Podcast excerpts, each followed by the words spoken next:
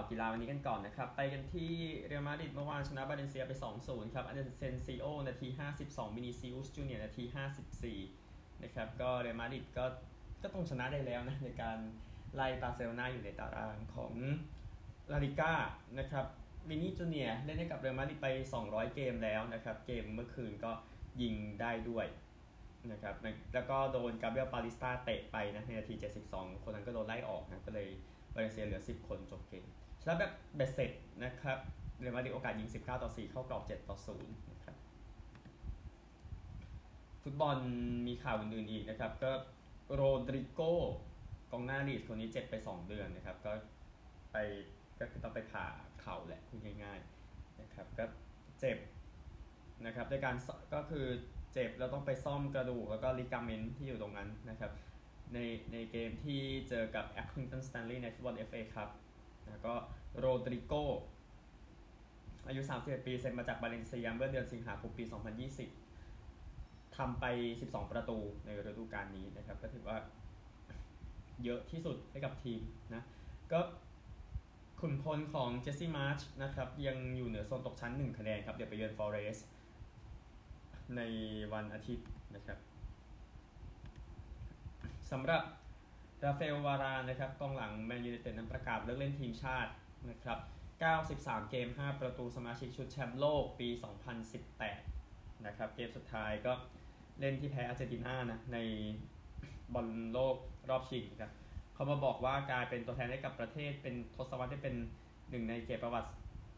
สูงสุดในชีวิตนะครับทุกครั้งที่ผมใส่เสื้อสีน้ำเงินตัวนี้ผมรู้สึกถึงความภาคภูมิใจนะครับ หน้าที่ที่จะ ทุ่มเททุกสิ่งทุกอย่างนะครับก็คิดว่าเขาไม่สามารถทุ่มเทได้เยอะขนาดนี้แล้วจากสภาพร่างกายเนก็เลยเลิกเล่นไปดีกว่านะครับก็วาราเองก็เป็นนักเตะคนล่าสุดเนาะตามฮูโกโยลิสไปนะครับกับตันทีมที่เลิกเล่นนะครับกับฝรั่งเศสหลังจากจบฟุตบอลโลกที่ว่านะครับก็แน่นอนเป็นแชมป์โลกแล้วนะครับเป็นแชมป์โลกแล้วจะเป็นแชมป์โลกตลอดไปสำหรับทาง ราเฟลวารานยินดีด้วยนะครับกับอาชีพทีมชาติสโมสรว่ากันต่อนะกับแมนเชสเตอร์ยูไนเต็ดครับประเด็นเรื่องของการถอนฟ้องเมสันกรีนวูดนั้นเป็นประเด็นร้อนในโลกออนไลน์ตลอดเมื่อคืนนี้นะครับกับนักฟุตบอลวัย 21 ปีคนนี้นะครับ โดนจับไปเมื่อเดือนมกราคมปี 2022 นะ ก็เป็นประเด็นเรื่อง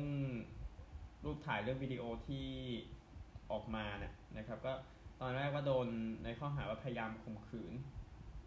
นะครับ แต่ว่าก็ล่าสุดว่าประเด็นนี้ก็โดนปัดตกไปแล้วนะครับ ก็เดี๋ยวดูทีละการยูเนเต็ดจะทำอย่างไร เพราะจะมีการสอบสวนภายในสโมสรที่ทีมดังนั้น อาจจะไม่ได้หลอกในฤดูกาลนี้นะครับ แต่ว่ามันก็ไปเรื่อยๆไหมครับก็อาจจะมีคนคิดในมุมนั้นได้สำหรับทางเมสันกรีนวูดนะนักเตะของแมนยูไนเต็ดนะครับ ยูเวนตุสเองนะครับก็เข้าสู่รอบต่อไปของการแข่งขันโคปาอิตาเลียนะครับสโมสรบอลถ้วยสโมสรอิตาลีเนี่ยหลังจากชนะลาซิโอไปหนึ่งประตูต่อศูนย์ในบ้านนะครับในตูรินนะครับก็ตามรายงานของรอยเตอร์ส่งมาบอกว่าจะไม่ลาซิโอนั้นแทบไม่มีโอกาสยิงเลยนะครับกองหลังยูเวนตุสทำได้ดีพอพูดง่ายๆนะครับก็ทางยูเว่เข้ารอบต่อไปเดี๋ยวทำศึกดาร์บี้ระดับชาติกับอินเตอร์มิลาน ในรอบรอง ซึ่งรอบรองเล่นกัน 2 นัดนะครับถ้วยนี้ แล้วก็เครโมเนเซ่นะครับที่มาถึงจุดนี้ได้ไง ไม่มีใครทราบจะเจอกับฟิออเรนติน่าในรอบรองชนะเลิศอีกคู่หนึ่งนะครับฟุตบอลแค่นี้ก่อนเดี๋ยวไปตัวสกอร์บอร์ดกันบ้างนะครับสกอร์บอร์ด กอร์บอร์ดนะครับก็มีเท่าเมื่อคืนมันเอาเท่านี้แหละนะครับ ดังนั้นพูดถึงของวันนี้กันบ้างที่จะดูกันเชลซีจากฟูลแลมนะครับเพื่อหาทีมที่ดีที่สุดในย่านติดกันนะครับตอนตีสามนะครับวิวเบลเจอกับการดิสวิวฟอร์มไม่ค่อยดีนะช่วงนี้การดิสก็เรื่อยๆนะครับแล้วก็อาร์สโบกับเลเวอร์คูเซ่นตีสองครึ่งนะครับเลเวอร์คูเซ่นแหละที่น่าสนใจควรจะชนะในเกมนี้นะครับเพราะการลุ้นแชมป์ที่เยอรมนีก็ถือว่าไปกันใหญ่เลยในช่วงเวลานี้อย่างที่ทราบกันนะ แล้วก็เวสต์บรอมนะครับเจอกับโคเวนทรีคู่นี้ตีสามนะครับสับฟุตบอลเดอะแชมเปี้ยนชิพนะบอลแค่นี้ครับไปกีฬาอื่นๆกันบ้าง เอาคริกเก็ตดีกว่าในการแข่งขันกีฬาในการแข่งขันผู้หญิงสามเส้านะครับที่แอฟริกาใต้ก็มาถึงรอบชิงชนะเลิศกันแล้วนะครับระหว่างอินเดียกับแอฟริกาใต้นะครับที่อีสต์ลอนดอนนะครับโดยอินเดียตีก่อนนะเมื่อวานนี้109ออก4นะครับฮารินโดนะครับตี46 โยนดีสุดนั้นเป็นน็อกนิคูเลโคมลาบ้านะครับ2วิกเกตเสีย 16 แอฟริกาใต้นะครับแซงได้ที่ 18 โอเวอร์นะครับโครยไทรอนตี 57 ไม่ออกก็เลยชนะในที่สุดนะครับสับทางแอฟริกาใต้ก็โยนดีสุดสเนรานา2 wicket เสีย 21 แอฟริกาใต้เลยได้แชมป์3เส้าไปนะครับก็เตรียมสู้ศึกชิงแชมป์โลกในสัปดาห์หน้านะครับก็ถือว่าผลก็ออกมาก็พลิกล็อกทีเดียวนะครับสำหรับชัยชนะของแอฟริกาใต้เหนืออินเดียนะครับ อินเดียแข็งแกร่งที่ทราบกัน นักแข่ง F1 คนนี้เสียชีวิตนะครับฌองปิแอร์ ฌาบูยนะครับวัย 80 ปี จะเป็นส่วนสำคัญในการเข้า F1 ของเรโนเมื่อปี 1977 นะครับ แล้วก็ชนะรายการเดียว French Grand Prix ปี 1979 นะครับ ก็หลังจากเขาไปขาหักที่แคนาดานะในการแข่งขันปี 1980 นะครับแล้วก็ต้องออกไปแล้วก็คนที่มาแทนเขาคืออ l ลนโครสนั่นเองนะครับในในนั้นแหละก็นี่คือเรื่องของตัวเขาเองก็ทีมเอาพีนนะครับออกมาแสดงความเสียใจการจากไปของชองเปียนะครับว่าเป็นนักนักขับที่แท้จริงบอกอย่างนั้นนะครับบอกว่าการที่เรามาถึงจุดนี้ได้คือสิ่งที่ชองเปียสร้างเอาไว้นะครับนี่คือพูดถึงเรโนนะครับก็ไว้อะไรกับการจากไปด้วย ประเด็นเรื่องโอลิมปิกเป็นประเด็นร้อนอยู่ในเวลานี้นะครับ เพราะว่ามีถึง 40 ประเทศที่พร้อมจะบอยคอรไม่แข่งโอลิมปิกนะครับ เพราะว่าอเมริเพราะว่าทางไอโอซีอนุญาตให้นักกีฬารัสเซียเบลารุสแข่งโดยไม่มีธงก็อย่างที่ทราบกันนะครับ ก็ ลองดูแล้วกันสำหรับสิ่งที่เกิดขึ้นโดยผู้ที่นำนะครับ ก็คือรัฐมนตรีกีฬาและก็ท่องเที่ยวของโปแลนด์นะครับ ชื่อของเขาก็คือคามิลบอตนิซุกนะครับ ที่ออกมาพูดเรื่องนี้นะครับ ก็เเขาบอกว่ามันจะต้องใช้ประเทศเยอะพอสมควรที่ซึ่งจะทำให้การแบนนั้นมีมีประสิทธิภาพนะครับผมเพราะว่าถ้าแบนแค่ห้าหกประเทศไม่มีใครแคร์พูดง่ายๆนะก็เราต้องเราต้องสร้างประเทศให้เยอะพอเพื่อทำให้การจัดเกมนี้ไม่มีประโยชน์นะครับ บอกอย่างนั้นก็ยูโรวิชั่นปีที่แล้วนะครับ ที่อิตาลีก็ มันมีเหตุคล้ายๆกันก็คือ ตอนสักปลายเดือนกุมภาตอนที่รัสเซียบุกยูเครนไปแล้วอะประมาณ3-4วันนะครับ ทางฟินแลนด์ก็ออกมาแจ้งว่า ฟินแลนด์จะไม่แข่งถ้ารัสเซียแข่งนะครับ แล้วก็มีปรากฏว่าทั่วทวีปมันตามฟินแลนด์กันหมดนะครับเพื่อทำให้รัสเซียโดนถอดออกไปจากยูโรวิชั่นปีนั้นในที่สุดนะครับแต่โอเคครับโอลิมปิกสเกลมันใหญ่กว่านั้นเยอะใหญ่กว่านั้นเยอะมากนะครับ แล้วก็เรื่องความต้องการเรื่องรัสเซียนั่นก็อีกเรื่องหนึ่งที่ว่า รัสเซียจะก็ส่งนักกีฬาไม่มีคงมาเนาะแต่ก็แต่ก็ก็จะก็จะเป็นการเหมารวมในมุมที่ว่าเป็นรัสเซียพูดอย่างนั้นแต่โอเคมันเป็นเรื่องที่เกิดขึ้นอยู่แล้วนะครับเดี๋ยวติดตามข้อสรุปเรื่องนี้ต่อไปเนาะพูดถึงเพราะว่ามันต้องใช้ประเทศที่เยอะกว่านี้นะฮะมันไม่ใช่ยูโรวิชั่นนะครับ ซึ่งตอนที่ฟินแลนด์ออกมาเนี่ยมันก็หลังจากนั้นก็ถอนกันไปหมดอะนะครับสำหรับ ตั้งใจจะถอนกันหมดอะถ้าถ้าถ้ารัสเซียได้แข่งรัสเซียก็ไม่ได้แข่งก็จะจบกันไปนะฮะจะให้ทราบนิดนึงนะครับ วันนี้มีการแข่งขันเทนนิสเดวิสครับที่แข่งกันทั่วโลกนะครับพูดถึงรอบคัดเลือกไปเดวิสคัพไฟนอลกันก่อนนะครับ ซึ่งเส้นทางก็ไปที่มาลากาเนี่ยนะครับสี่ชาติได้สิทธิ์ไปแข่งแล้วนะครับก็คือคู่ชิงครั้งที่แล้วออสเตรเลียแคนาดา แล้วก็ wild card เป็นอิตาลีกับสเปนที่ได้สิทธิ์ไปแข่งดังนั้นนะครับ ที่เหลืออีกตัว12 ใบนะครับ มีแข่งดังนี้ครับ โครเอเชียเจอกับออสเตรียที่ริเยกานะครับ เป็นทุกถ้าผมไม่พูดคอร์ดนั้นเป็น indoor hard court นะฮะ โอเคไปกันฮังการีเจอฝรั่งเศสที่ทาทาบัญญาอุซเบกิสถานเจอสหรัฐที่ทาชเคนเยอรมนีเจอกับสวิตเซอร์แลนด์ที่เทรียนะครับเดินทางใกล้นะฮะโคลอมเบียเจอกับ GB ที่เมืองโคตาอันนี้เป็น indoor clay นะครับนอร์เวย์จับเซอร์เบียที่ออสโลชิลีจับคาซัคสถานนี้เป็น clay outdoor เป็นคู่เดียวนะในนี้ที่แข่ง outdoor นะครับเกาหลีใต้เจอเบลเยียมที่โซลสวีเดนเจอกับบอสเนียที่สต็อกโฮล์มเนเธอร์แลนด์จับสโลวาเกียที่โกรนิงเกนนะครับฟินแลนด์จับอาร์เจนตินาที่เอสปูแล้วก็โปรตุเกสจับเช็กที่มาเอียนะครับคอร์ดนี้ใช้ clay indoor นะครับไป World Group หนึ่งกันบ้าง นะครับอะเหมือนเมื่อกี้ถ้าไม่ได้แจ้งว่าเป็นคอร์ดไหน นั้นหมายความว่าใช้ hard indoor นะครับ World Group หนึ่งแน่นอนนะครับ ญี่ปุ่นเจอโปแลนด์ที่มิกิกรีซเจอกับเอกวาดอร์ที่เอเธนส์บราซิลเจอกับจีนที่ฟลอเรียโนโปลิสใช้คอร์ดดิน outdoor นะครับ เดนมาร์กเจออินเดียที่ฮิโรตนะครับ ไทยเจอกับโรมาเนียที่นนทบุรีแน่นอนตรงเมืองทองนะครับ แล้วก็เป็น hard outdoor นะครับ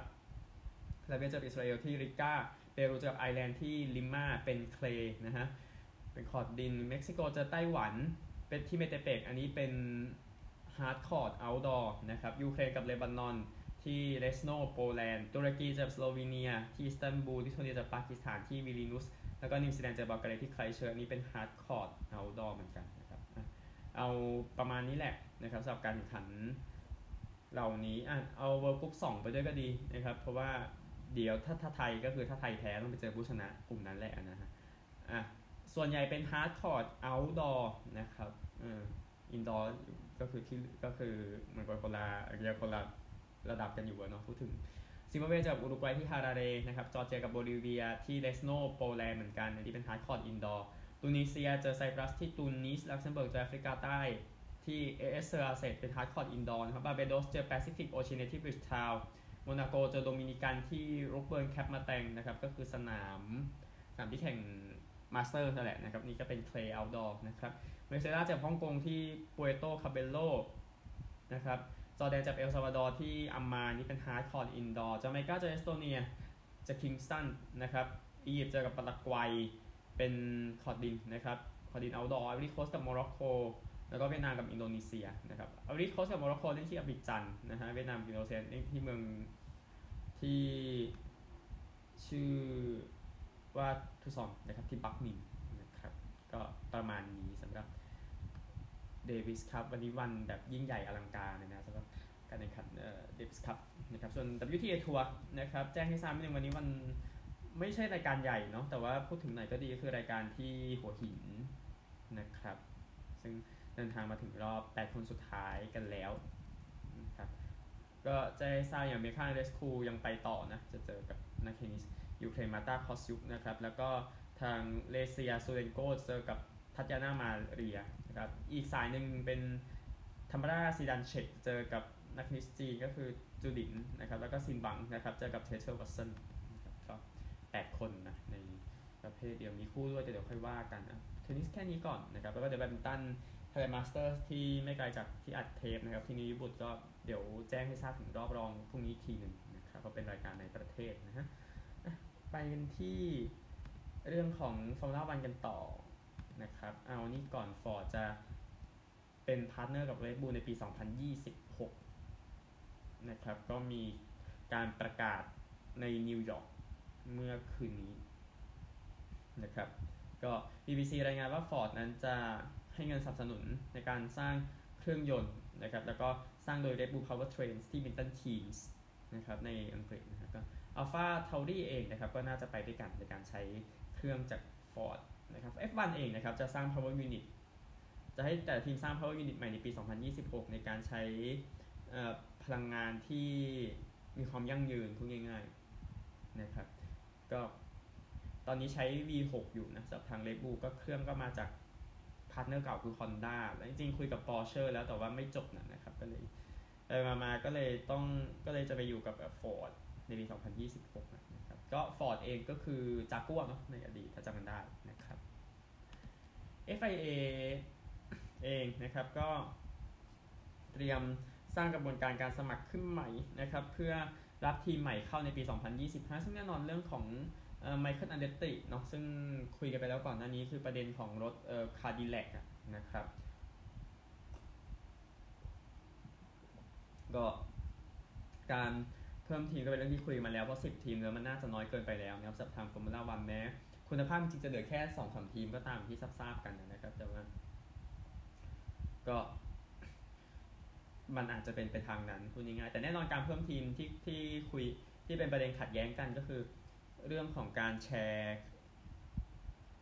กำไรกันนะเนาะในฟอร์มูล่าในฟอร์มูล่ากับแต่ละทีม ซึ่งแน่นอนว่าพอทีมเยอะขึ้นก็โดนแชร์เยอะขึ้นด้วยอันนี้ก็เป็นเรื่องที่คุยกันอยู่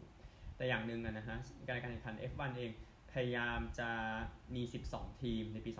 2025นะครับมากที่สุดนะจะถึง 12 ทีมนะครับดังนั้นการส่งใบสมัครกันมาใหม่มันก็คงเป็นประเด็นอยู่ในเวลานี้นะฮะอะข่าวทั่วโลกแค่นี้ครับไปสหรัฐกัน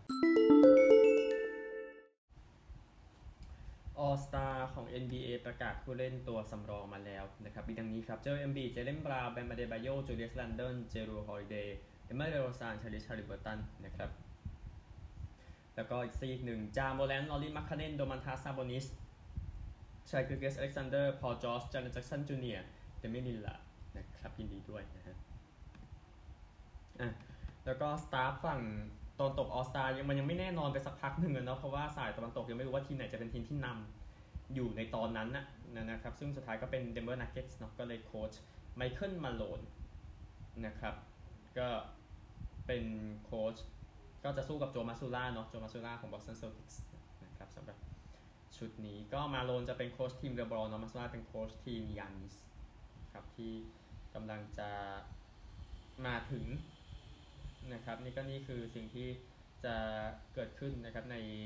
All Star คนนี้ก็เขาเป็นโค้ชนักเก็ตคนที่ 3 ต่อจากแลร์รี่บราวน์ปี 77 จอร์จคาร์ลปี 2010 ที่เป็นโค้ช All Star นะครับยินดีด้วยนะครับ ก็ทีม Detroit Pistons นะครับไม่ได้เล่นในเกมที่เจอกับ Washington Wizards เมื่อเช้าวานนี้เพราะว่าติดพายุหิมะอยู่ที่ดัลลัสนะครับ ก็ก็คือ ออกมาจากที่สู้กับ Mavericks เมื่อเช้าวันอังคารไม่ได้พูดง่ายๆนะครับ ก็เลยกลายเป็นว่าก็ต้องยกเลิกเกมนั้นไปนะครับทั้งที่มีการกลับบ้านแต่ตัวเองไม่ได้เล่นนะครับนี่ก็คือเรื่องที่เกิดขึ้นในเกมคู่นี้นะครับ ก็เดี๋ยวแจ้งตารางใหม่ทีแต่ว่ามันสุดวิสัยนะเรื่องพิวหิมะนะครับอะไปกันที่เบสบอลกันบ้างนะครับ ก็ทาง หรือ RIS นะครับที่ตีสถิติดีที่สุดนะครับเมื่อปีที่ batting average ดีที่สุดนะครับใน national ไม่ใช่ในในอเมริกันลีกอะใช่นะครับ ก็เตรียมจะได้เงิน 6.1 ล้านกับ Miami Marlins แล้วหลังจากที่ทางผู้เล่นคนนี้ไปขอ arbitration หรือว่าให้ทางลีกพิจารณาค่าเหนื่อยให้นะครับซึ่งตอนแรกที่ 5 ล้านแต่ว่า ก็เข้าใจว่า Twins เองก็คงให้เยอะกว่านั้นไม่ได้นะครับ ก็เลยเทรดเข้าไปไมอามี่สุดท้ายไมอามี่จ่าย6.1 ล้านนะครับหลังจากที่คุยกันแล้วนะครับ ก็ก็อยู่กับมารินไปจนถึงปี 2026 นะครับ อย่างต่ำนะในสัญญาที่มีอยู่นะครับ เพื่อนเล่นเบงกอลส์คนนี้ครับของ NFL ก็โดนสอบไปนะครับ ก็คือเรื่องของโจมิกซอนนะ ก็โจมิกซอนเองนะครับ เอา ปืนชี้ผู้หญิงคนหนึ่งนะครับตามรายงานที่ออกมาที่ 21 มกราคมนะครับ ก็นี่คือเรื่องที่ออกมาก็คือโดก็คือโดนตั้งข้อหาไปแล้วเดี๋ยวติดตามว่าจะเป็นอย่างไรต่อไปนะครับ แต่ว่าเหตุการณ์เอาปืนชี้ผู้หญิงเนี่ยก็นี่แหละเกิดขึ้นในวันนั้นนะครับ เป็นรอบรอบ 2 จากโอคลาโฮมาปี 2017 นะครับ แล้วก็เมื่อปี 2021เนี่ยทำไป 13 ทัชดาว1,205 หลาวิ่งนะครับ ก็เมื่อปี 2014 ครับ ตอนนั้นเขาเคยชกนักเรียน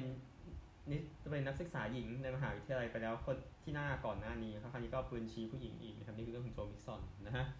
ไปกันที่ฮอกกี้กันบ้างนะครับ เพิ่งพูดวันนี้เนื่องจากว่าหยุดออสตานะครับ ก็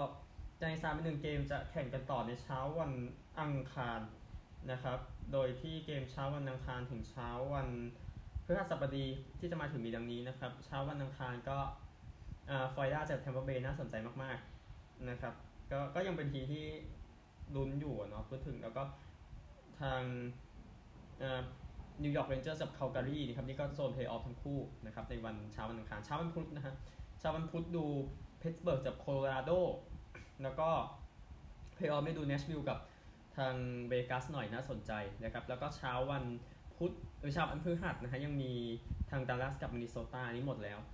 นะครับย้ำอีกทีเนาะก็พิตต์สเบิร์กกับโคโลราโดเช้าวันพุธนะฮะที่น่าสนใจแล้วก็เนชวิลล์กับเวกัสในวันเดียวกันเช้าวันพุธเนี่ยนะฮะดังนั้น All Star หยุด All Star นะครับไปดูตารางกันสักหน่อยนะครับเดี๋ยวพอแล้ววันนี้นะครับ